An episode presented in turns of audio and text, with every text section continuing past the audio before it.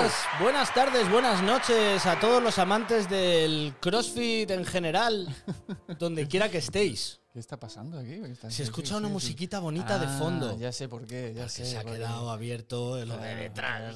Ay. Ay, ay, problemas técnicos. Como ¿Tú, siempre. tú sabes que yo siempre empiezo con problemas técnicos, mis Eso streams. es- pero adrede. En solitario. Pues, Ah, ulti- pues, ulti- pues estoy empezando a pensar que debo hacerlo en el futuro. Puede ser, puede, Empezar puede ser buena, buena técnica, la verdad. Bueno. ¿Qué tal? ¿Qué tal? ¿Cómo estás? Muy bien, la verdad, muy bien. Sí. Eh, la gente me lo ha preguntado mucho esta semana. Sí, sí, después de, después de la semana pasada que, que nos demostraste mucho de tu, de tu vida. Me abrí el Eh, canal para ahí lo- un poco. Para los que no lo habéis visto, lo tenéis en nuestra página, ¿no? Lo- Sí. El de la semana pasada, el martes pasado, que hablamos de objetivos Sí. y Medi nos ha contado los suyos. O sea que ha sido bastante interesante el programa. Os animo a que lo, lo veis. Vale, pero que estoy bien, ¿eh? Muy bien, muy bien. Que las opiniones vertidas son duras, pero que estoy bien, quiero decir, que, Claro. que todo en orden, que os podéis relajar. Pues muy bien. Y, Bueno. y nada, gracias a todo lo que estáis aquí, lo que vais a escucharlo en diferido, pero eh, tenemos un programa hoy de, de algo que no iba, o sea, no teníamos pensado hablar, No. sino ha surgido un poco así, ¿no? Porque Sí, yo sí. Te, te lo cambié en el último momento. Sí, pero, pero, pero me ha parecido hasta mejor el cambio, fíjate. Porque Sí. va un poco acorde con lo que yo también estoy viviendo ahora. Entonces digo, Vale. ah, pues muy bien, perfecto. Perfecto, pues íbamos a hablar de otra cosa, pero como surgió esto, y os iba a contar exactamente por, por qué. Entonces, eh, teníamos pensado otro tipo de, de topic para lo que es el programa de hoy, pero justo recibí un correo ayer, ¿vale? Ah. Y recibí un correo, de, al correo de, de Head of Coaching, que, me emocioné, ¿vale? Me, me- emocioné de verdad. O sea, son, son buenas noticias. Eh, y es eh, sobre un cliente que Sí. trabaja aquí con, con Nuria, ¿vale? Nuestra Vale. entrenadora aquí del, del box. Y si no sabéis quién es Nuria, la tenéis en el segundo episodio de Head of Coaching en directo que hicimos aquí en el estudio. Así que Nuria es una de nuestras entrenadores de, de CrossFit G2 y también una de nuestras entrenadores de Head of Coaching, eh, tratando con clientes que tienen problemas, ¿no? sobre todo de dolores y demás. Y este cliente, pues la historia, para resumirlo eh, de forma un poquito más fácil o más rápido para todo el mundo, eh, lleva con tiempo, eh, mucho tiempo, una hernia en la espalda. Sí. En la hernia en la espalda no le permitía pues, hacer vida normal, tanto trabajo como lo que es simplemente disfrutar de salir, de poder ir a comprar, ¿vale? El dolor era tan grave, pues eh, imagínate, mm, farmacéuticos, farmacia por todos lados en cuanto a drogas, ¿vale? Para, para lo que es la gestión del dolor. Eh, no podía hacer su vida normal, desde luego no podía hacer nada de deporte, que también era uno de sus hobbies o de sus eh, pasatiempos más mm, deseados que quería hacer. Y mm, entonces los médicos le diagnosticaron de este problema y que la única opción, según los médicos, era operar. ¿vale? Ah, Y la operación pues estaba planteado para marzo de este año. Vale. Y ya sabemos lo que pasó en marzo de este año. Entonces Sí. tuvimos el COVID, ¿no? Se canceló la operación y obviamente pues se vino bastante abajo porque ya era como la solución que estaba buscando. Y fue cuando recurrió a, a mandarnos un, un mensaje por Instagram. Comprendo. Y hablando con, con esta persona, pues ya se lo comenté. eh, era una persona que venía al box aquí a entrenar y. eh, o que había venido a entrenar, perdón, porque claro, con el tiempo no había podido hacerlo. Entonces quería volver y eh, me preguntó si alguien podía trabajar con él en persona y Nuria, pues obviamente era la adecuada, dado sus circunstancias, la- su experiencia con lo que había pasado de su espalda. Totalmente. Eh, entonces, tarde, eh, lo que era este correo, pues nos llegó, me llegó a mí ayer de que esta persona lleva 20 sesiones con Nuria y el otro día pues hizo un power snatch por primera vez en como en dos, en dos años, ¿no? Entonces, em, sí, la verdad que es un poco como dar aplausos a nosotros mismos, ¿no? Pero, pero la verdad que eh, esto es muy importante porque los médicos le decían que, que no era más remedio que lo que es ir a, operarte y tomarte drogas para gestionar el dolor. Y en 20 sesiones con Nuria, pues obviamente ha cambiado algo y ha cambiado Sí. bastante. Entonces, eh, de eso precisamente quiero hablar hoy. No, Claro. de, no de esta historia, sino de el dolor, lo que significa el dolor, qué es el dolor realmente, porque creo que como sociedad y personas en general tenemos unos conceptos de dolor que quizás no son 100%, es decir, que no están completos, ¿vale? Y quería hablar un poco de este tema.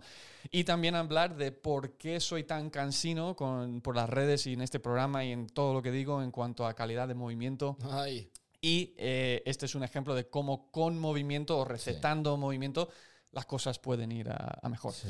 Entonces, eh, lo primero es, o lo que quería hablar, era qué es el dolor, ¿no? Porque tenemos un poquito aquí un concepto de dolor y he, he preguntado por Instagram a los que estáis eh, conectados Yo te y demás contestado, yo de te qué, qué es el dolor. Y quiero que me digas tu respuesta para que la gente lo sepa. Yo te he contestado, después- es como el olor, pero con D. Pido perdón públicamente. No, pero, pero- pero muy bien. Y ha, ha habido mucha- Bueno. muchas respuestas que son, lo que digo, que son, pues el dolor puede ser físico, el dolor Sí. puede ser emocional, eh, el dolor es lo que me hace sentir vivo, es una forma de protegerme, eh, ¿sabes? Hay muchos conceptos sobre dolor o qué significa. Y todas son válidas. Y todo- son válidas, exacto. Lo que pasa es que no son 100% completos. Entonces, Claro. para ti, Medi, aparte del olor, ¿qué es, qué es el dolor? ¿Qué es el dolor para ti? El dolor es. eh, O sea, ¿cómo, lo cómo describes tú el dolor en el sentido... para mí el dolor es, es- es efectivamente una manera de protegerme. Es un, yo lo veo así. Yo lo veo como un momento en el cual mi cuerpo me da un toque en plan de. "Ch, Vale, presta atención a esto. No necesariamente, uy, estás roto o, ay, me duele. No, es como un toque de atención. Yo a Sí. partir de ahí ya juzgo si debo seguir o no debo seguir, si, el, si el- la sensación es mala o simplemente es un toque de aviso. Pero para mí es eso, es un toque de aviso mm, que te da el cuerpo ahí, un toque de atención. O sea, de que te da el cuerpo. Entonces, el dolor para ti es, una, es, una- es algo físico. Sí, sí, es Vale. físico. Porque, vale. pero claro, es que claro, me ha sido hacer la pregunta a mí, perdóname, que, so- que soy letrista. Para mí, el, el- para mí, cuando el dolor es mental, yo no lo llamo dolor, no lo llamo dolor, le llamo eh, sufrimiento filosófico profundo. Hola, Toma. Madre mía. Eso, eso te pasa por Yo venir. necesito botones ahora Claro. para poder... Ah, eso te pasa por venir a preguntar. No, no, para mí el dolor Vale, es, vale, es vale. físico totalmente. Vale, vale, perfecto. Pues eh, os voy a explicar, y bueno, no es solo mi definición, ¿vale? Sino de esto lo he aprendido de gente y sobre todo, eh, en concreto, que lo tengo aquí, es de eh, Jeffrey Mogul, ¿vale? Que yo, este hombre lo conocí del libro Endure, ¿vale? Que se trata de cómo los humanos somos capaces de hacer retos imposibles de, con nuestro cuerpo, ¿no? Como correr durante X tiempo o lo que sea. Y, y Jeffrey Mogul es el, digamos, uno de los jefes de estudio en McGill University sobre el dolor, que estudian el dolor y lo que significa. Y según él, el dolor, ¿vale? El dolor es, y esto es resumiendo, ¿vale? Vale. Eh, es una sensación, como lo que es tocar, ¿no? Sí. Eh, un, sen- un sentido, ¿no? Sí, Por así de como lo que puede ser tocar. Eh, es una emoción, como lo que puede ser eh, rabia o miedo. ¿vale? Pero también es un estado emocional físico que requiere o provoca ac- acción, perdón, que provoca acción. Por, por ejemplo, tener hambre, ¿vale? Oh, Entonces, tener hambre es, tú a lo mejor puedes notar físicamente que tienes hambre, sí. también piensas y hay como una relación psicológica con lo que es el hambre, pero también es como, vale, tengo que hacer algo por ello, ¿no? Claro. Entonces, dolor es igual. O Claro. sea, si tú sientes un dolor, digamos que también provoca una acción después. Es o dejo de hacer esto, dejo de tocar esto que está ardiendo, dejo de... ¿sabes? Sí. Ese tipo de ejemplos, ¿no? Y según él, pues esos tres factores son lo que describe o lo que sería una, una forma de encapsular lo que es el dolor y lo que está sucediendo dentro de nosotros, ¿vale? Entre, entre esas tres cosas. Perfecto. Entonces, esas tres cosas se lo podemos mirar con otras categorías que igual lo, lo concreta un poco más, ¿no? Que es, uno es biológico, Ajá. el bio- biológico sería, pues, eh, digamos, la, la sensación o las cosas que están pasando a nivel físico, eh, lo que está recibiendo nuestra mente, lo que está haciendo nuestro cuerpo mandando señales. Eso es la parte biológica. ¿no? Vale. Después tienes la parte psicológica. Esto es donde estamos hablando de la emoción o lo que es tu interpretación de lo que está pasando. Claro. ¿no? Em, el ejemplo aquí, porque claro, lo, lo biológico es fácil. Mm. biológico es fácil de entender porque te das un golpe y dices, ah, Hay, hostia, hay ah, un impulso que va al eh, cerebro. y eso es. sí. Pero la parte psicológica, eh, la- la- el ejemplo que mm, estaba pensando es como tú cuando ves un vídeo de estos de fail de internet, donde alguien se Sí. pega una hostia fuerte y, dices- y como que tú mismo haces, "Mm", ¿no? Sí. Eh, pero a ti no te ha pasado nada, sino Sí. simplemente tú has interpretado de que eso ha dolido. Sí, eso me pasa con las lesiones, con la- cuando un futbolista se lesiona. Sí, me o encojo, es como, ¡ay, Sí, Dios! o alguien se parte algo. Se y le sale ves. el codo o algo, Eso sí, uf, sí. Pues eso, nos pasa un poco todo, es como esa grima, ¿no? Pero eso es porque tú ya estás viendo de que eso debería doler, pero a ti no te está pasando nada. Claro. ¿no? Entonces, eso es la parte, digamos, psicológica que tenemos de relación con, con el dolor en ese sentido, ¿no? Am, y, y es uno de los componentes que, que crea o hace el dolor y cómo nosotros lo vivimos. La otra parte, eh, que ah, igual pues, no lo tenemos tan claro o, o no lo tenemos en cuenta, es la parte social. Y cuando digo social me refiero al contexto en el que estés. ¿vale? Entonces, Vale. por ejemplo, eh, en el mundo atlético, en el mundo deportivo, mm, el dolor que tú sientes cuando estás, por ejemplo, compitiendo, no es lo mismo que cuando estás entrenando, porque si tú estás delante de mucha gente, gente que son futbolistas, por ejemplo, a lo mejor están delante de un montón de gente y les puede pasar exactamente lo mismo dentro del estadio, delante de 30.000 personas o entrenando, Sí. y no van a sentir lo mismo, porque el contexto de que lo que se espera de mí, qué es dónde estoy, qué es mi fin de estar aquí o qué estoy intentando conseguir, es distinto según el contexto en el que estamos. Sí. Igual que dependiendo de quién te está observando. Por eso digo que también eso es social. Sí. Si alguien, por ejemplo, mm, no sé, tu- no sé si existe en tu caso, pero en los gimnasios, yo qué sé, pongo un ejemplo de que si alguien te importa más o menos o alguien te crea cierta inseguridad o no, o Sí. a lo mejor es el ojo de un entrenador que sabes cuando estás, que te están mirando, te están observando y lo que se espera de ti, pues igual lo que tú estás sintiendo en ese momento relacionado con el dolor puede ser distinto según la relación que tú tienes en ese ámbito social. Sí, sí, sí te lo puedo comparar a algo. Yo, eh, en la época en la que eh, boxeaba, que estuve tres años boxeando, eh, me fisuraron dos veces dos costillas. Hmm. Esto. eh, O sea que eras malo. Toqué- te- te soy, soy, bueno, soy bueno cubriéndome arriba, soy muy, muy descuidado cubriéndome abajo. Vale, vale. Y pues dos veces, dos costillas cada vez, que es que era increíble. Yo la segunda vez que fui al médico ya era como, pero bueno, otra vez dos, tío. Bueno, el caso es que eh, yo tenía concierto, siempre tuve concierto, me lo hice un jueves y un miércoles, respectivamente, cada lesión. Y siempre he tenido concierto después un viernes y un sábado. Mm, Dar un concierto, yo cantando, gritando, sí, sí, hinchando los pulmones, Mm. era terrible. Entonces yo no me podía literalmente mover en todo el camino en la furgoneta, en el camerino antes de salir, literalmente no podía ni respirar ni moverme. Y di los cuatro conciertos con la mano sujetándome las costillas, pero Mm. berreando como si no hubiera un mañana. Claro. ¿Y dolía? Sí. ¿Era horrible? Sí. Pero eso no lo hubiera podido hacer A no ser por la gente. si no fuera porque había una un presión social de por medio, porque está la adrenalina, que yo creo sí, que te sí. quita ese dolor también. Sí, sí, sí, totalmente. Lo entiendo, lo entiendo y la- perfectamente. lo- puede ser familia, puede- o sea, depende. Lo que sea, sí. el- el- la cosa es que el dolor no es solo que te pegas y, y que te, te duele que por la sensación biológica. Es también la- lo que tú piensas sobre lo que ha pasado Claro. y también de quién o en qué contexto estás. Son las tres cosas, porque el dolor cambia según si uno de esos componentes cambian, o de, Claro. uno de esos factores son distintos. ¿no? Mm. Y eso es importante de entenderlo porque todas las respuestas que habéis mandado por Instagram y demás eh, se enfocan en uno de esas partes. Es decir, Claro. bueno, pues eh, cuando me deja la pareja, cuando tal, pero la cosa es que el dolor influye, y, bueno, todos esos tres factores, perdona, influyen en cómo sentimos el dolor, aunque sea lo mismo que esté pasando, cambia el contexto, cambia la parte fisiológica, cambia la parte psicológica y todo el de ese dolor se percibe de otra forma. Y la única que se mantiene es la biológica, en realidad, que es la.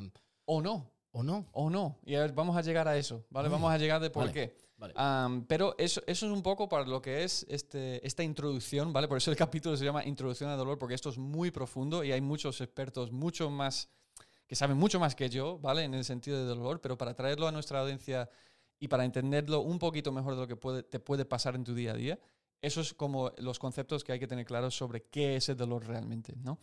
Y después tenemos que distinguir entre dos cosas también muy importantes, que es el dolor agudo y el dolor crónico. Vale. ¿vale? Entonces, también para describirlo, un dolor agudo, que es lo que tú estás experimentando ahora mismo, según lo que hemos en- entrenando y demás, puede ser eh, lo, que, lo, que, lo que son agujetas, ¿vale? Sí. Eh, puede ser eh, algo, pues con lo que estábamos hablando, de que te pegas y en un momento dado ha pasado algo y sientes ese dolor y a lo mejor te, te- te llega al día siguiente Sí. todavía o lo que sea, ¿no? Eh, Porque tengo tantas agujetas que me duele el alma también. Eso ahí tienes Eso, otra parte. eso también es importante porque eh, cuando diferenciamos entre el dolor crónico, que digamos es el malo, ¿vale? Y, y el agudo, que no es tan malo porque lo tenemos un poquito más controlado, el dolor agudo suele ser generalizado, como agujetas. "Oh, es que tengo agujetas en la espalda, pero tú no puedes decir, no, es que me duele aquí. Claro. Vale, No puedes hacer así con el dedo y decir, no, es que me duele aquí. Eso puede ser un poquito más problemático a que en general, en general Sí. me duele, ¿no? O un día que haces muchas sentadillas, es que no, es que me duelen los cuádriceps. Pero otra cosa es que digas, no, es que me duele justo encima de la rodilla del Claro. cuádriceps, aquí, donde tal. Esas diferenciaciones son importantes de, de entender el do- dolor agudo y el dolor crónico porque el dolor agudo es necesario, ¿vale? Es una parte de lo que es entrenar la vida, moverte, em, crear adaptación, ¿vale? En el cuerpo y que el cuerpo se está em, adaptando a los estímulos que le metemos cuando entrenamos, ¿vale? Vale. Entonces, el dolor agudo, en este sentido, eh, formas de diferenciarlo o cosas que podemos utilizar para saber si el dolor que yo siento o esta molestia que yo tengo es normal o no. ¿Vale? Eso también es Vale. importante. Esto todo por el lado del dolor agudo, lo que estamos hablando. agujetas, eh, es una sensación generalizada de a lo mejor un poco mm, de molestia o que no puedo llegar a los mismos rangos, etc. suele pasar por igual en los dos lados del cuerpo. Entonces, Sí. si haces, por ejemplo, yo que sé, mil pull-ups, pues te- normalmente te van a doler los dos brazos, ¿vale? No es solo uno. No, yo tengo, la- tengo todo el rato, perdóname, el ejemplo de cuando hay lunch que son muy cargados, Sí. que yo me tiro dos días sin poder sentarme en el váter como una persona de 115 años. Porque no puedo, es que no puedo, literalmente ya la sentadilla me cuesta bajar, pero es que al, al sentarme Sí. en lo que es la taza, esa taza parece que está hecha de cuchillos. Entonces no puedes decir, no, me duele aquí, no, no, me duele todo. Claro, claro, claro. Claro, Pues es, esa sensación, por ejemplo, aunque te duela bajar a, a sentarte en la taza, digamos que dentro de lo que, de lo que estamos hablando de dolor, eso es normal. Sí, claro. Eh, Dependiendo de lo que has hecho entrenar y demás. Ahora, si, te- si eso te pasa todos los días, pues No, es pues otra no. cosa, ¿no? A ver si es que tu taza está hecha de cuchillo de verdad y no te estás dando cuenta. Claro, claro.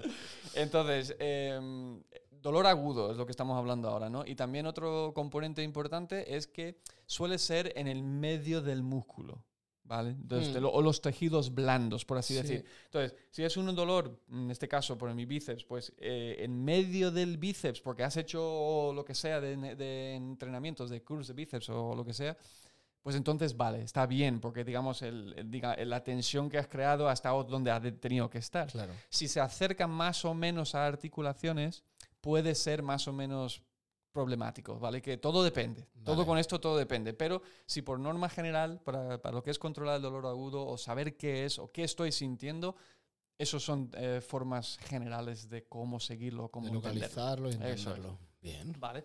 Entonces, por otro lado, tenemos lo que es el dolor crónico, ¿vale? El dolor crónico es mucho más complicado. Eh, tenemos que aplicarle lo que es el filtro del tiempo. Es decir, Vale. si tú tienes un dolor que te ha durado tres días, no significa que sea crónico, ¿vale? O una semana, incluso se suele poner de como de tres meses a un año, dependiendo de lo que estamos hablando, ¿no? Entonces, tenemos que in- introducir lo que es el factor del tiempo, de que es una molestia donde pasa durante mucho tiempo o, por ejemplo, dolor crónico es cada vez que hago peso muertos me duele la espalda. Vale. ¿Vale? Entonces, eso también puede ser un dolor crónico si lo has experimentado a lo largo de, digamos, 6, 7, 8 meses, ejemplo, ¿no? vale. Y para, para mejor entender lo que es el dolor crónico, tenemos que habl- hablar también de, de una cosa que voy a intentar no liarme demasiado, ¿vale? Pero se llama la neuroplasticidad. Vale. Y la neuroplasticidad es, digamos, la capacidad del cuerpo y de la mente de cambiar y moldearse. Voy a intentar no aburriros demasiado, pero esto sí muy importante, porque básicamente para entender cómo, cómo funciona el cuerpo, los nervios están mandando señales, ¿no? Entonces, tú, tú quieres que te muevas el brazo, el cerebro dice, "Buah, pues quiero eh, mover el brazo, y el brazo se mueve, y el cerebro de vuelta eh, recibe de que se ha movido, ¿vale? Por así entenderlo. Si es la primera vez que tú mueves el brazo, como un niño pequeño, un, un bebé que acaba de nacer, eh, digamos que ese, ese camino de los nervios, ¿vale? Lo tenemos que pensar como si, como si fuera un camino de tierra, ¿vale? En cuanto a velocidad. A lo mejor, por- pues obviamente, ir por un camino, eh, tienes que ir mucho más despacio, tienes que ir como fomentando lo que es esa vía, menos que una carretera. Claro. Entonces, en el mundo de entrenamiento, en el mundo del dolor, lo que estamos hablando es de señales van y vienen. Y tienen un recorrido un camino en el que eso se va mejorando según el tiempo Se van dando. y, se va, y se va practicando. Entonces, cuando tú haces un peso muerto, cuando haces un clean and jerk, mejoras ese camino, mejoras la coordinación porque los nervios están haciendo un cambio en el que diga, vale, esto cada vez es más eficiente, esto cada vez es más un patrón que yo reconozco, claro. ¿vale? Entonces, esto, esta neuroplasticidad de lo que hablo, igual que te ayuda a generar nuevos movimientos o ser capaz de hacer nue- cosas nuevas, también es lo que pasa con el dolor. Entonces, piensa que si tú experimentas un dolor por primera vez, lo vas a sentir, pero digamos que la vía en la que está no es tan eficiente, ¿vale? Claro. Entonces, con el tiempo, tanto cuando estamos hablando de movimientos, patrones, tipos de entrenamientos, etcétera, esos estímulos hacen que se vaya de, de camino de tierra a una carretera nacional, a una autovía y después como la, la vía del AVE, ¿vale? Sí, Por ejemplo, ¿vale? sí. Entonces, los atletas que son muy, muy buenos o deportistas de élite tienen esas vías en su disciplina muy, muy, muy desarrollados y tienen vías de AVE, ¿no? Pues lo mismo pasa con el dolor. Entonces, cuando hablamos de dolor crónico y, y hablamos de este concepto de neuroplasticidad, si yo tengo una lesión o una trauma en el que me ha causado algún tipo de dolor, si me ha salido el hombro, que ha sido en mi caso, Sí. tengo protusión, tengo una hernia, tengo eh, he hecho mucho daño haciendo X movimiento, he tenido un accidente de coche, ¿vale? Ese dolor que yo siento, si esa vía está muy desarrollada porque lo he sentido durante mucho tiempo, o cada vez que hago X cosas siento este dolor y esa vía está muy desarrollada, es una vía de ave, pues entonces yo ya estoy muy sensible a lo que es cualquier cosa que me puede causar dolor a ese, eh, en, ese, en ese sentido, en ese sitio. Te pongo el ejemplo del peso muerto porque es uno muy común. Sí. Entonces, si a mí me duele la espalda cada vez que yo hago peso muerto, y yo llevo tres años de que esto pasa, Sí. cuando yo ya veo peso muerto en la pizarra, Ya yo, ya, yo ya estoy condicionándome para sentir dolor, ¿vale?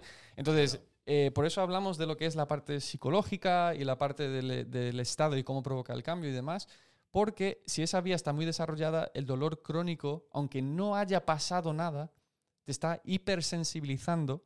Creo que he dicho eso bien y me estoy Sí, alucinando. joder, te voy a un aplauso, macho. Muy bien. Em, creo Hipersensibilizando. eh, eh, digamos, hacia ese movimiento, esos tipos de, de posibles riesgos, ¿vale? Que me puede causar a mí otra vez este dolor de espalda, aunque no haya pasado nada. Claro. O aunque esté en el mismo estado, Claro. ¿vale? Porque eso también puede pasar. No es que me duele más cuando tal, pero a lo mejor es porque le estás poniendo mucha atención. Yo sé que a todos nos ha pasado esto, ¿no? Como cuando, eh, cuando tú eres más consciente de que puede doler, te duele más. Si algo te pilla por sorpresa, no te duele tanto. Porque tú Total. ya estás con anticipación y demás, ¿vale? Pues lo mismo pasa a un nivel psicológico y biológico. Es que, es que es eso, yo te iba a decir, parece que estamos hablando solo físicamente, o yo parece que lo estaba interpretando solo como algo físico, Mm. y yo conozco un montón No, no, de no, gente. tanto, ¿eh? Y Claro. conozco un montón de gente que es muy quejica, yo entre ellos. Sí. Y, y es que es verdad, enseguida. Ay, no, ay, no, que. eh, No ha pasado nada todavía nada. siquiera, y ya Exacto. estás. Ya, está- ya estás atándole, volvemos a la parte psicológica de lo que es tu interpretación de eso, porque tú has atado una emoción Claro, a, a lo que debería de ser, ¿no? A lo que tu interpretación de que eso debe de doler, por lo cual, mm, claro, aunque no has hecho nada y no, has, no ha pasado nada en tu cuerpo todavía. claro. Entonces, es muy importante también entender de que la neuroplasticidad, este, este, estas vías de lo que estamos hablando, ¿no? Pueden ser, digamos, positivos y neg- negativos. Claro. En el sentido de dolor es negativo, en el sentido de entrenar, si tú, si tú consigues entrenar de forma constante, con buenos estímulos, me siento bien, cada vez me voy superando y demás, esos cambios son positivos y como que hacen un efecto eh, amplificado, ¿no? O sea, ese efecto, eh, los resultados y cómo tú te ves y te sientes, eh, va como exponencialmente hacia más. Y lo mismo puede pasar al revés. Entonces, si yo mm, me, me he sentido un poquito aquí eh, dolor cuando he hecho peso muerto, y es que justo cuatro días después tocó otra cosa, o cleans, y me pasó, mm, es que me pasa otra vez. Esas eh, experiencias negativas se van, se van amontonando, lo vamos acumulando. Entonces, esa plasticidad puede ser para mal, ¿vale? También, no solo en el sentido de que todo ese cambio y estímulo es bueno, puede ser de que si tú sufres constantemente con un tipo de dolor, molestia o traumas constantes, pues la neuroplasticidad está creando una vía para protegerte, ¿no? En ese Sí. sentido, para avisarte de que esto puede ser un daño que te va a llegar. Claro. Entonces, entendiendo ese concepto, entendemos un poquito más también cómo influye dentro del dolor crónico. Porque el dolor crónico eh, es muy psicológico, aparte de lo que puede estar pasando a nivel eh, biológico, a nivel de tu cuerpo, en sensaciones, ¿verdad? Y también tenemos que entender de que eh, hay, hay factores fuera de lo físico que puede afectar ese dolor crónico o incluso la neuroplasticidad. ¿Vale? Y, lo que quiero decir con esto es como, imagínate que da la casualidad que la tercera vez que tú sentiste este dolor en el peso muerto, en mi ejemplo, ¿vale? La primera vez un poco, la segunda un poco más y esta tercera vez también fue el día que te despidieron del trabajo. Mm. Ese dolor, ¿vale? Lo vas a interpretar distinto, no solo por la acumulación de lo que puede ser, pero también por lo que está pasando fuera del gimnasio, fuera de lo que es el mismo movimiento. Eh, ahora mismo, el tema COVID. Eh, mucha gente durante la, primera cuarentena, digo primera porque hay gente que ya está en una segunda y es lo, que, lo que nos espera, de que el dolor que tenían, y esto fue muchas de las consultas que yo tuve durante ese tiempo, se amplificó en el COVID. ¿Por qué? Si lo único que ha pasado, o sea, incluso no estabas trabajando, no estabas yendo al gimnasio, no estabas haciendo ni siquiera tanto movimiento, pero me duele más. ¿Por qué? Porque ahora hay uno componente que es que estoy encerrado en casa, no sé lo que va a pasar con mi vida, he perdido el trabajo, estoy inerte, no tengo dinero, ¿qué va a pasar? ¿Qué va a pasar? ¿Qué va a pasar? Y de repente me duele todo. Eso tiene otro nombre también que se llama bioneuroemoción. Uh, sí, sí, sí. Y se, estudia y es, y es precisamente eso, que todo al final se convierte un poco en psicosomático. Todo lo que tú piensas eh, afecta... Mira, os voy a contar una pequeña anécdota. Yo eh, vuelvo a cuando boxeaba. Yo eh, fui pupilo de, de Gaby Sarmiento, que fue campeón del mundo en 2010, entrenando al Maravilla.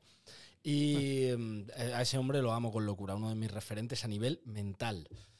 Em, salimos a correr una vez por aquí, por el monte, él y yo solos, y pues yo no sé qué hora era, pero igual las 5 de la mañana, no había, no había ni animales, estaban mm. todos dormidos. Em, de repente, claro, ese señor tenía 52 años y yo tenía 30. Mm. Y ese señor me iba dejando atrás, me iba dejando atrás, solos en el monte, y era como yo gritando aquí ya, Gaby, Gaby, Gaby, baja el ritmo, tío. Pero ¿qué te pasa? Me decía, digo, que me duele, que me duele, que me duele la espalda, me duele el lumbar. Digo, se me está cargando de correr. Se paró, me miró y me dijo, deja a la chica esa. y, echó a correr, ¿eh? Que no, que no hubo más conversación. y entonces, claro, ya me quedé, digo, este, este tío se ha vuelto loco. Y entonces cuando terminamos de correr, bueno, él terminó de correr, yo terminé de arrastrarme por el monte, cuando paramos, me explicó que él, él y los que le habían preparado a él mentalmente decían que los dolores del lumbar van directamente relacionados con eh, la situación emocional en cuanto a pareja. Mm.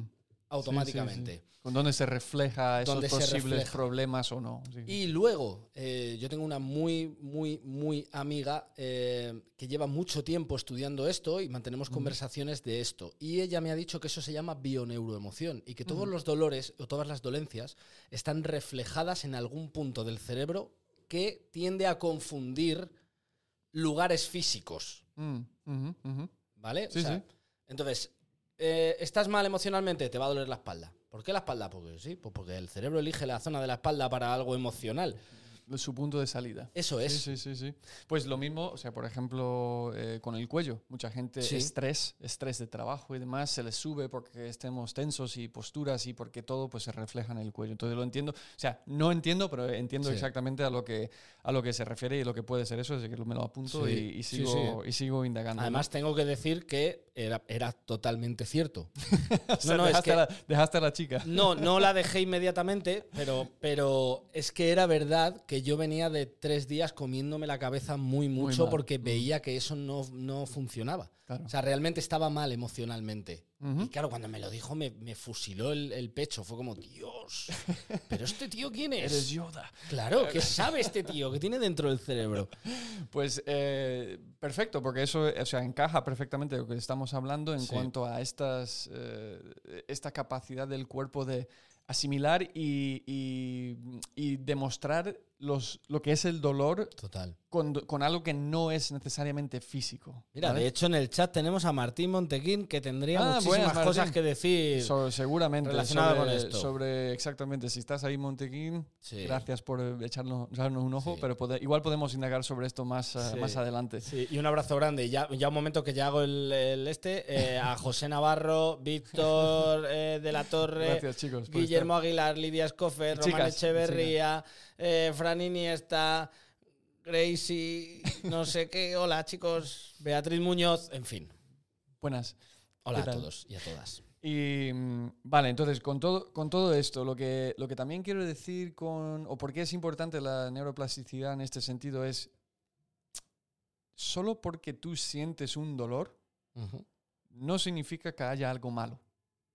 ¿Vale? Porque estamos hablando de que es un mecanismo de protección y demás. Sí, obviamente, con el ejemplo que puse antes, si, si el ratón este estuviera ardiendo y yo lo toco y, y no siento dolor, pues obviamente no voy a mover la mano y me puede causar mucho daño, ¿no? Claro. Vale. Entonces, eso sí que es verdad que ahí es un componente, pero solo porque tú sientes un dolor, una molestia, y esto es otra de las razones por las que hay que diferenciar entre un dolor agudo y uno crónico, no significa que algo malo está pasando, porque tenemos que entender de que cuando entrenamos, cuando, cuando empezamos a hacer cosas nuevas, cuando eh, nos levantamos por primera vez después de una operación, lesión, etcétera, eh, va a haber una molestia. O sea, va a haber un componente de molestia, porque cuando, cuando entrenamos, digamos, lo que buscamos es crear estrés lo suficiente, no demasiado, pero lo suficientemente fuerte para que haya cambio. Si no hacemos ese estrés lo suficientemente fuerte o grande o prolongado en el tiempo o constante, no provocamos el cambio que queremos. Si tú entrenas un día, no vas a perder 10 kilos. Claro. ¿Vale? Pero lo tienes que hacer a lo, a lo largo de lo que puede ser 3, 4, 5, 6 meses, dependiendo de quién eres, y a lo mejor eso es lo que haga que eso, que eso cambie, ¿no? que Claro. pierdes esos 10 kilos. Entonces, cierta molestia es normal. Muchos de los clientes con los que yo trabajo trabajamos en un rango o escala de dolor. Entonces, de 1 a 10, si este movimiento te molesta un 3, 4, 5 como mucho, no pasa nada. El momento, podemos seguir trabajando. El momento que superamos un 6, 7 de 10, tenemos que, eso ya es aviso por encima de lo que buscamos de adaptación, vamos a bajar el, el peso, no hacemos el movimiento, etc. Entonces, todo depende, pero tenemos que entender de que cierta molestia va a pasar y es normal y es parte Debería. del proceso de lo que hablamos de, de cambios en cuanto a entrenamiento o empezando cualquier actividad. ¿vale? Si, si, tú no, si tú has estado sentado porque has tenido una lesión o operación, estás, has estado malo, etcétera, eh, y es la primera vez que tú sales a la calle a pasear el perro, pues a lo mejor te molesta andar. Y no pasa nada, porque lo importante es que sea lo suficientemente molesto para que crea el cambio y tú puedes seguir adaptando y mejorando. Claro. Entonces, eh, lo, lo dicho, como que el dolor no es siempre malo, ¿vale? Porque tenemos que entender los contextos también y todos estos componentes que estamos, que estamos hablando. Más o menos una idea de cómo es el dolor y por qué puede ser influenciado por, por todo esto, ¿vale? Te digo, esto es, esto es una introducción, ¿vale? Para todo el mundo que esté escuchando, viendo.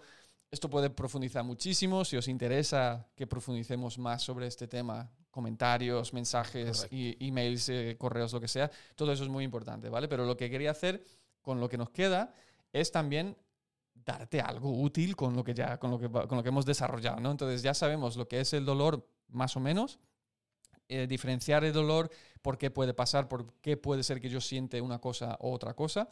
Ahora, ¿qué, qué hacemos con eso? ¿Vale? ¿Qué hacemos con el dolor? Ya que sabemos qué es, sabemos que existe, sabemos que todos vamos a pasar por, ese, por, por lo que es algún tipo de dolor en la vida, no creo que nadie, nadie se pueda escapar del dolor en su vida. Si Eh, tiene nervios, no. y si, y si lo han hecho, en mi, bajo mi punto de vista, es que no están haciendo suficiente. Es decir, yo creo que si te quedas dentro de tu burbuja y no sientes dolor nunca de ningún tipo, pues entonces no sé si estás viviendo Eso, realmente. en y mi aún punto de así vista. tampoco, porque muchas veces el hacer poco también trae dolores. O sea, es imposible Si escapar tú, de él. si, tú te, eh, si tú te encierras en una habitación con almohadas en todos lados y te quedas ahí quieto, tarde o temprano te va a doler algo porque Sí. no te has movido. O sea que también el, el no hacer también es malo, ¿vale? Entonces es. tenemos que mirar eso. Y también es importante entender eso de que entender de que con entrenar o hacer actividad, aunque merezca 100% la pena, no se puede eliminar el riesgo 100%. No, claro. Aunque tú sepas moverte, aunque tú entrenes de la mejor forma posible,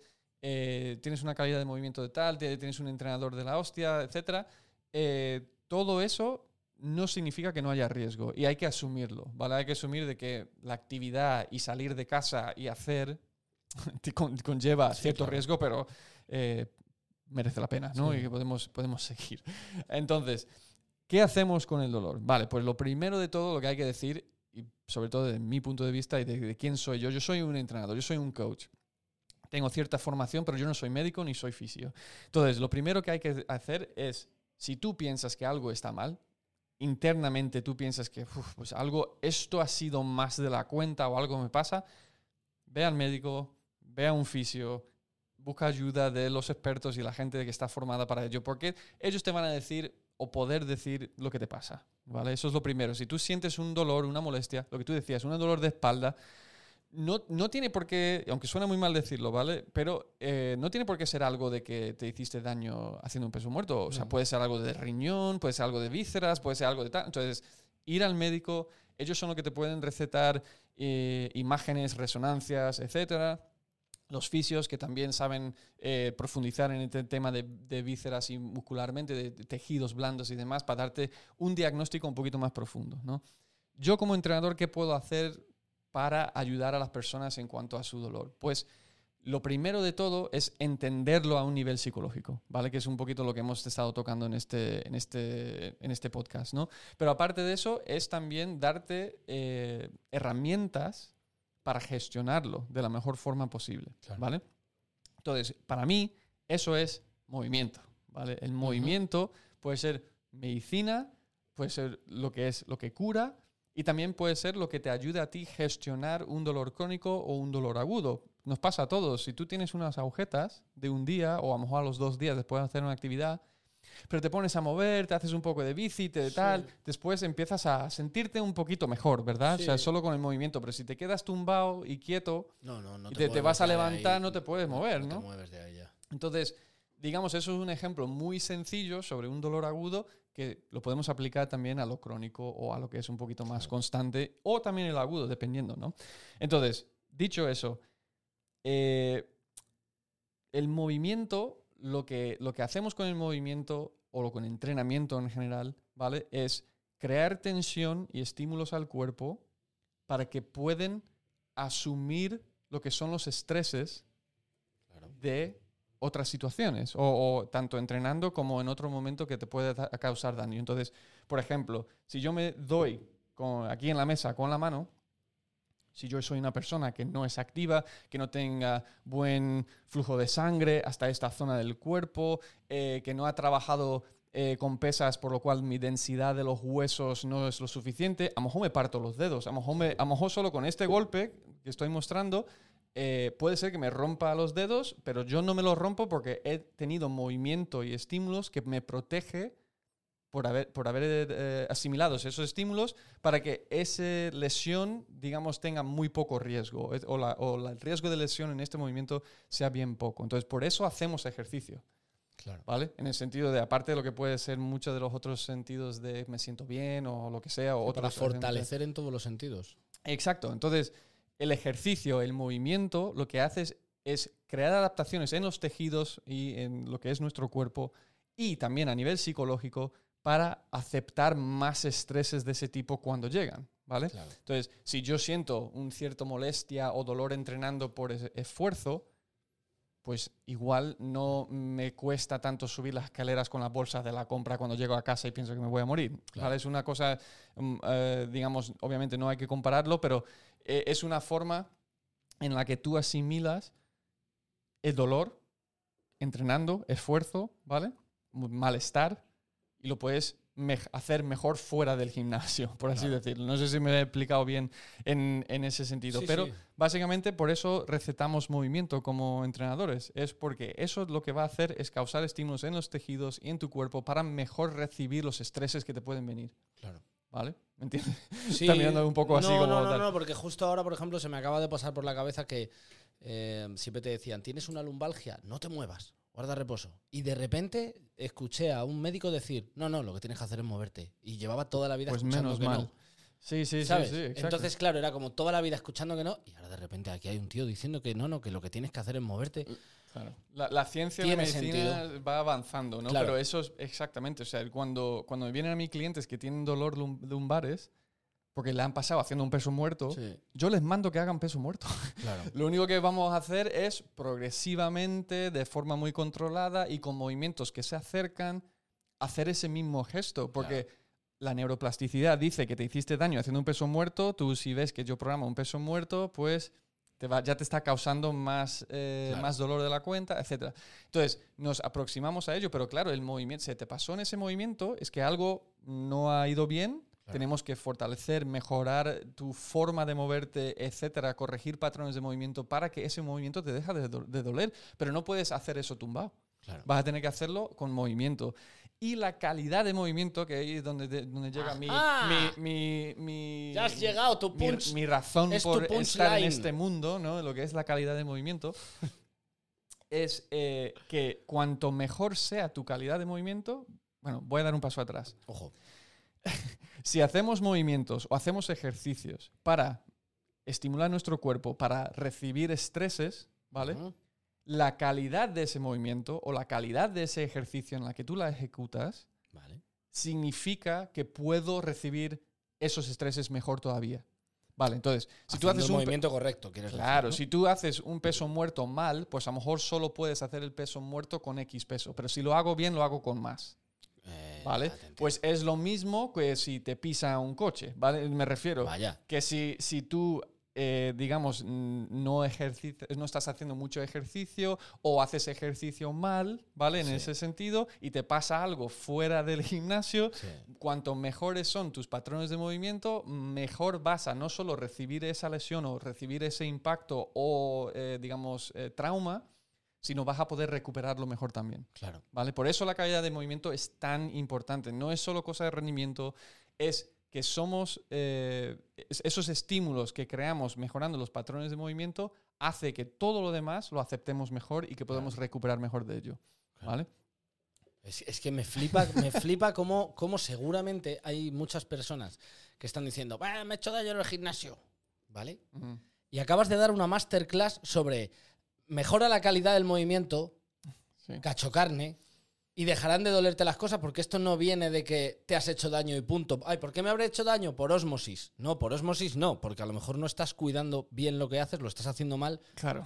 y es constante. Sí, sí, sí. Por lo tanto, lo que dices tú, un camino del ave ahí abierto es constante, te va a estar doliendo toda la vida, Sí, muchachos. siempre me duele cuando hago press de banca. Claro. El dolor más típico de todos los gimnasios que existe. No, es que después aquí en el hombro, sobre todo aquí, ¿no? Que me duele Sí. el press de banca. ¿Por qué? Pues porque llevas 20 años haciendo press de banca, lo haces encima mal, con pesos por encima de lo que debería ser tu capacidad, ¿vale? Y por eso te duele el hombro. Ahora, Claro. ¿cómo corregimos eso? Pues ahora ya eso es una evaluación y todo lo que hago en el proceso de, Claro. de- de coaching, ¿no? Pero precisamente lo que, lo que es importante de, de- de lo que es la calidad del movimiento y las lesiones, ¿vale? Os voy a explicar qué pasa con una lesión, ¿vale? O, o dónde viene principalmente una lesión. Ahora ya estamos hablando de lo que son dolores mm, físicas más a nivel deportivo, ¿no? Pero una, una lesión viene normalmente cuando el músculo o el tejido está estirado de su, de- digamos, en su, en su finalidad. Sí. O sea, en este caso, si me estáis viendo por lo que es YouTube, eh, mi bíceps, ¿vale? A- al extender el brazo está lo más extendido, lo más estirado que puede. no, elongado, sí, elongado, ¿no? elongado. Vale. Entonces, cuando esto está en su máxima, digamos, eh, estiramiento, sí. o, eh, Elongación. elongación, y pedimos que se contraiga con una máxima fuerza. ¿Vale? Calla. Eso fue lo que me dijiste una vez con lo de. con lo de ay, se me ha contracturado no sé qué. No estires. Claro, no es estirar en ese momento, porque eso es lo que todo el mundo busca hacer. Entonces, lesiones normalmente vienen cuando un tejido, un músculo, está en su máxima elongación, bajo tensión, y pedimos que se contraiga con mucha fuerza o Claro. la fuerza que esté por encima de su capacidad. Lesiones solo pasan cuando tu capacidad, ¿vale? Está superado por la carga. Claro. ¿Ok? Entonces, eso es un concepto de lo que hablo muchísimo. Tengo varios vídeos de ello en YouTube. Pero básicamente, lesiones pasan cuando tu capacidad de aguantar una carga esté superado. La carga es más de tu capacidad de Claro, aguantarlo. En este caso, la articulación está en su rango final, el músculo está también normalmente en su máxima elongación y pedimos una contracción fuerte. Porque si lo haces con tu peso corporal, normalmente no, No pasa pasa nada, pero nada. es cuando hay un, eh, un peso externo y demás Sí. que está influyendo, ¿no? Entonces, eso es normalmente lo que pasa cuando estamos hablando de una lesión. Eh, la calidad de tu movimiento, porque sabemos que siempre hay un riesgo de que algo puede pasar con actividad física, con entrenamiento, y si eres deportista, sabes que es parte de- del juego. Si tú tienes una mejor calidad de movimiento, antes te vas a recuperar Claro. de esa lesión Claro. por lo cual puedes volver a tu actividad normal o seguir avanzando, etcétera, eh, con más facilidad. También la calidad del movimiento, como sabemos que el riesgo de lesión siempre existe, reduce la frecuencia en la que podría pasar. Claro. ¿vale? Porque digamos que eh, s- no, no mirándolo a corto plazo, tú puedes lesionarte y a lo mejor en un año la diferencia en tu calidad de movimiento no, no es lo... O sea, tú te puedes lesionar igual si tú tienes una buena calidad de movimiento que una persona que no lo tiene. Sobre todo hay gente que entrena CrossFit demás veces. Es que a mí siempre me duele y esa persona lo hace fatal y no le duele. Mirándolo a corto plazo es un poco peligroso porque corto plazo estamos hablando de un año o menos.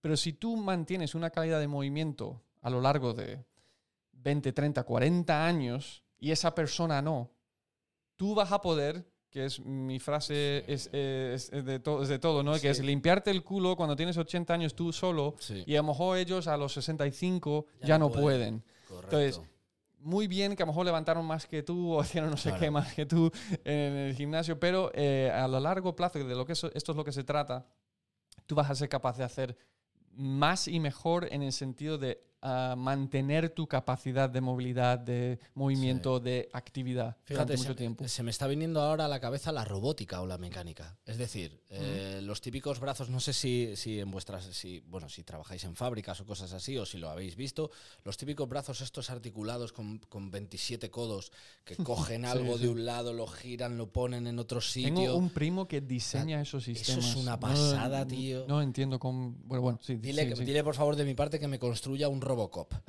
¿vale?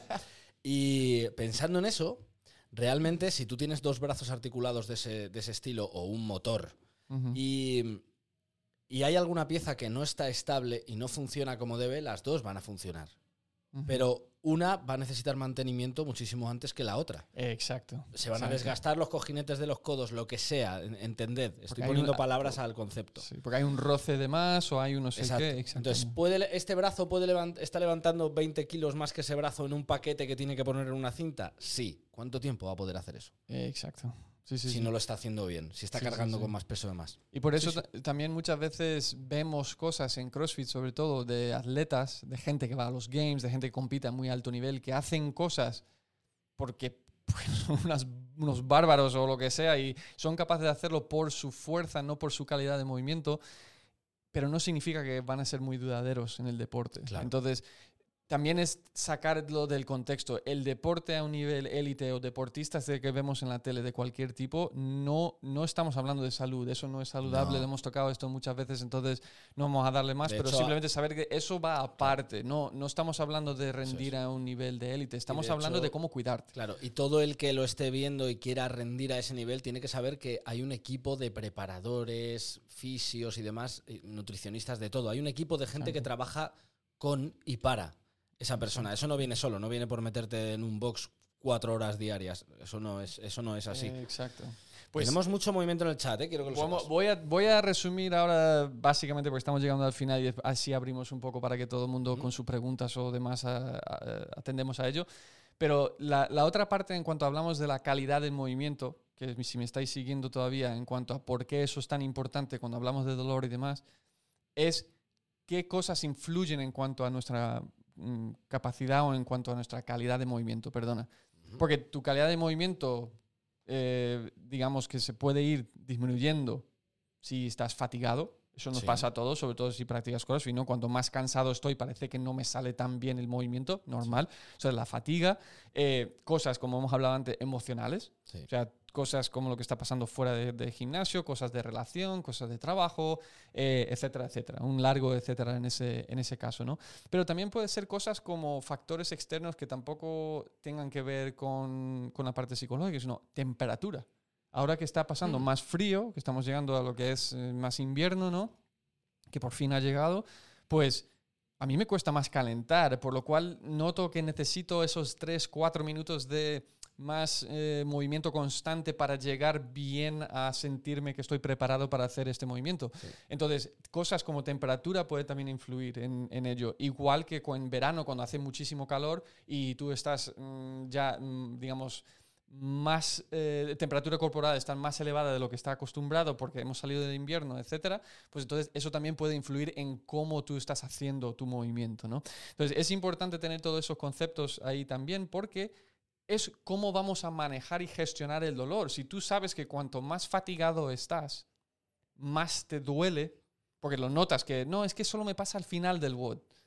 vale, pues entonces ¿Por qué? ¿Cómo vamos a hacer para que tú llegues primero mejor al final del WOD? Claro. Y segundo, a lo mejor tenemos que ir adaptando para que eso no cause más problema a largo plazo, ¿no? Claro. Entonces, esos conceptos también es importante entenderlo y, y entender también de que no significa que cuando tú haces bien las cosas en frío o digamos más al inicio de los entrenamientos, de que al final no puede ir a peor y también ser un problema. Vale, tenemos que tener esos factores en cuenta y simplemente eh, atender a la necesidad de nuestro dolor o lo que puede ser nuestra molestia según lo que está pasando en esos contextos, fatiga, temperatura, eh, estado emocional, etcétera, etcétera. Sí. ¿Vale? Entonces, para terminar con todo, con todo eso, es eh, la parte de movilidad, ¿vale? La parte de movilidad, movilidad es un término usado muchísimo en CrossFit, muchísimo en nuestro mundo de, de entrenamiento funcional.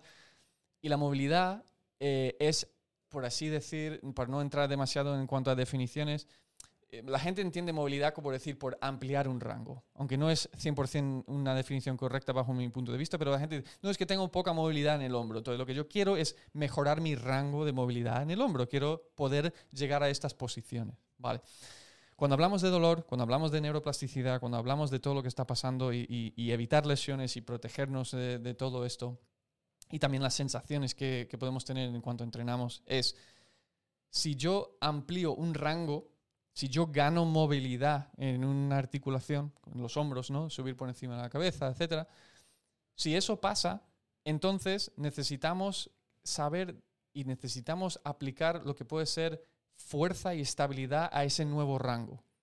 Si tú te metes en una nueva posición, tengo que poder estabilizarme dentro de esa Mm. posición. Ya ¿Vale? dónde vas, sí. Entonces tú puedes tener una persona que hace yoga y es un yogi y es súper flexible, pero si le pides que haga un clean and jerk con 100 kilos, le puede partir por la mitad. Solo por ser móvil o flexible no significa que eso Sí. es bueno según la actividad de que están haciendo. Sí. Tenemos que crear la adaptación de fuerza y de estabilidad dentro de lo que estamos buscando, de movilidad, para asegurar de que eso no cause un dolor.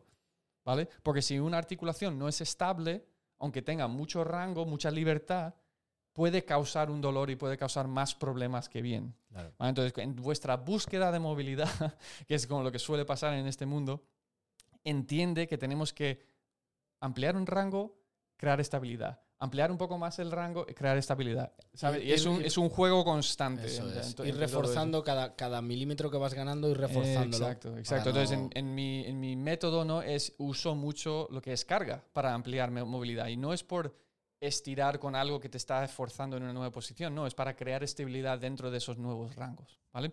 Entonces, con eso termino un poco mi, mi esto sobre el dolor. Quiero ver si hay preguntas y demás en el chat, que parece que hay mucho movimiento. Y, y a ver si podemos atender a ello. Sí, pero vamos a ver. Bueno, vamos a empezar por lo que tal. Quiero empezar diciendo, José Navarro ha dicho, Medi sigue vivo después de la paliza que se da cada día y eso es de valorar.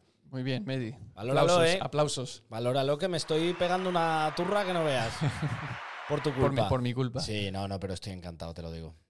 Em, vamos a ver, chicos, por ejemplo, Beatriz Muñoz decía, en mi caso tuve una lesión y no podía hacer sentadilla. Cada vez que veía el WOD, mi cabeza me condicionaba con ese movimiento, lo que decíamos antes de recordar directamente.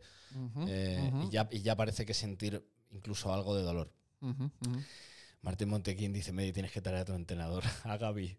Joder, me encantaría traerle de verdad un referente ese tío a nivel mental. Em, Álvaro Jiménez, el dolor también podrías enfocarlo para también mejorar en otras debilidades que no tengan que ver con la molestia.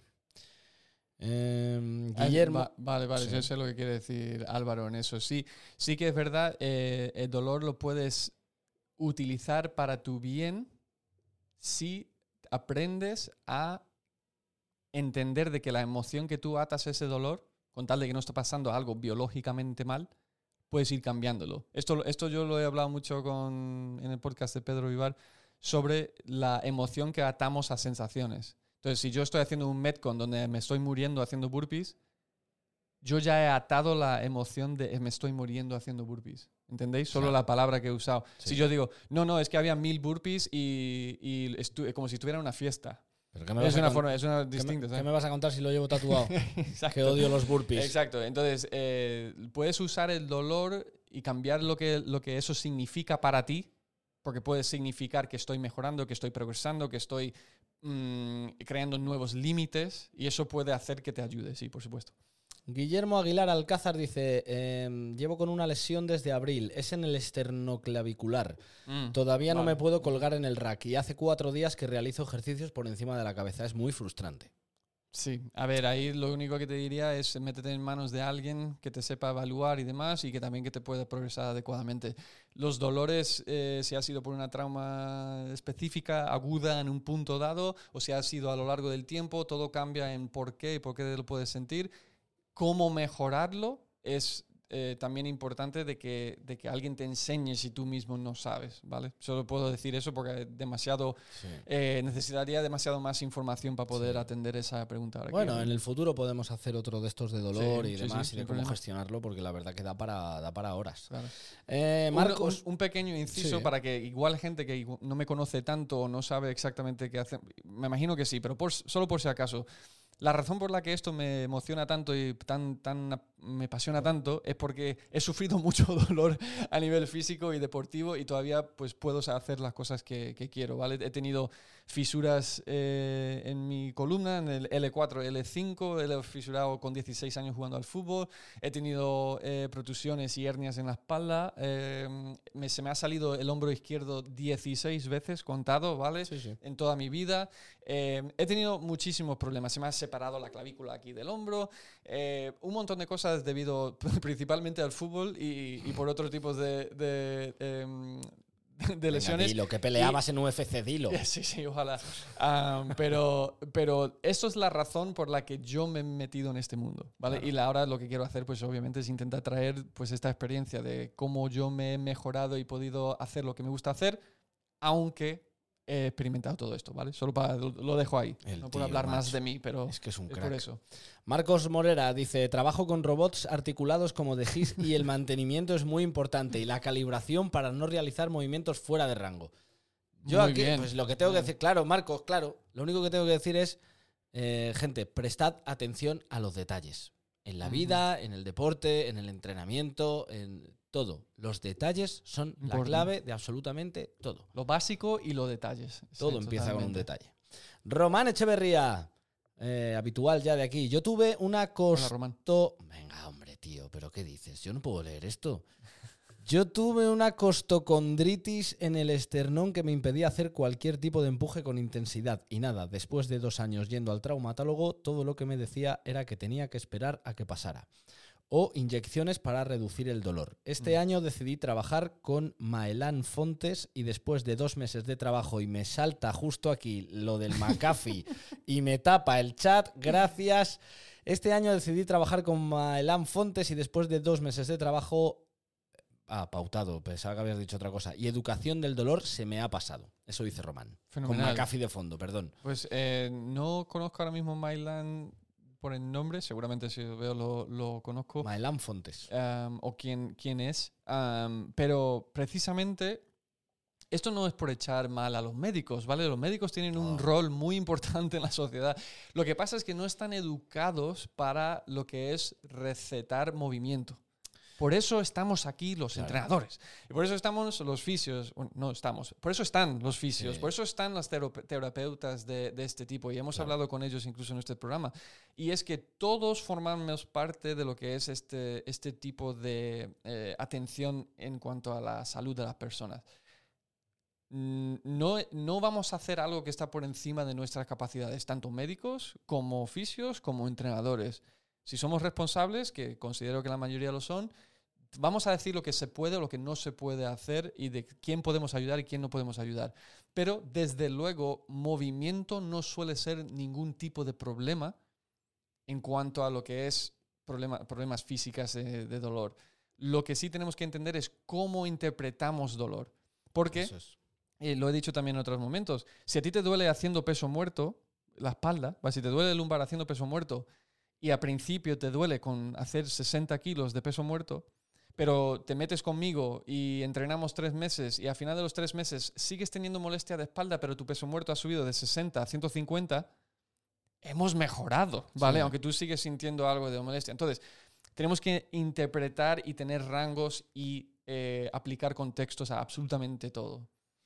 Correcto. Y, y son las nueve. Uy, no, tenemos a nadie más ahí, ¿no? Hemos intentado atender a todo el mundo. boas noites, gente. Dice Juan Borrajo, pero poco más. Gente. Pues nada. Boas noites, gente. Em, nada más. Espero que todo este monólogo mío, porque sé que he hablado muchísimo. No, no, em, perdóname que has dado. Te voy a poner un aplauso ya, porque has dado una masterclass, muchacho, que si esto, dura tres horas, me las como. Bueno, la idea de todo esto es daros una introducción a cómo entender el dolor para mejorar vosotros con lo que puede ser que os pase o que os pase en un futuro y eh, saber que esto es solo el, puntito del iceberg, ¿vale? Cuando estamos hablando de, lo que es el dolor y de cómo es nuestro, como entrenadores, eh, sitio en cómo manejamos esto, cómo ayudamos a la gente con ello. Espero que haya servido de algo. Yo imagino que sí, a mí desde luego. Y si hay más preguntas. No, yo. No, no, me refiero en general. Si ah, esto se generan después o estáis escuchando esto en Spotify, Apple o todas estas cosas eh, mándanos un mensaje, tanto por Instagram, correo info arroba g2coaching.com, por la página web, ¿vale? Todas esas cosas, nos encanta saberlo. Comentarios aquí abajo en lo que es el, eh, el vídeo este de YouTube que se queda colgado.